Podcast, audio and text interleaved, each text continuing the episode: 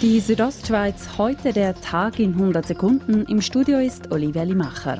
Der Kanton Grabünden prüft im Zusammenhang mit der Corona-Krise, ob er Grenzgängern aus Italien günstigen Wohnraum in Südbünden zur Verfügung stellen kann. Dazu Regierungspräsident Christian Rathgeb.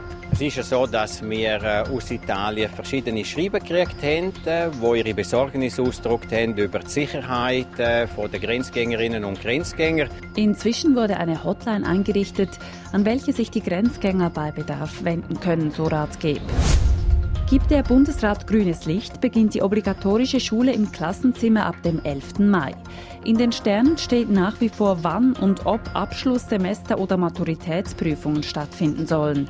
Der zuständige Bündner Regierungsrat John Domenic Barolini.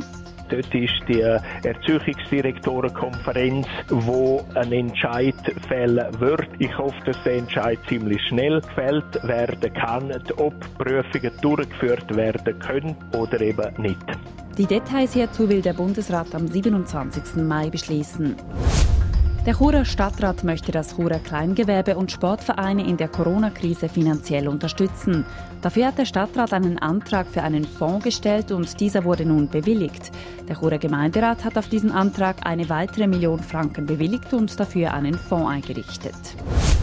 Aufgrund der Corona-Krise werden die Direktzahlungen an die Landwirtschaft ausnahmsweise um rund einen Monat vorverlegt. Diese Maßnahme soll insbesondere diejenigen Landwirtschaftsbetriebe unterstützen, die eine direkte Abhängigkeit von der Tourismus-, Gastronomie- und Hotelbranche haben. Im Kanton Grabünden wird die Zahlung voraussichtlich am 19. Mai erfolgen, wie das zuständige Amt heute mitteilt. Die Südostschweiz heute der Tag in 100 Sekunden, auch als Podcast erhältlich.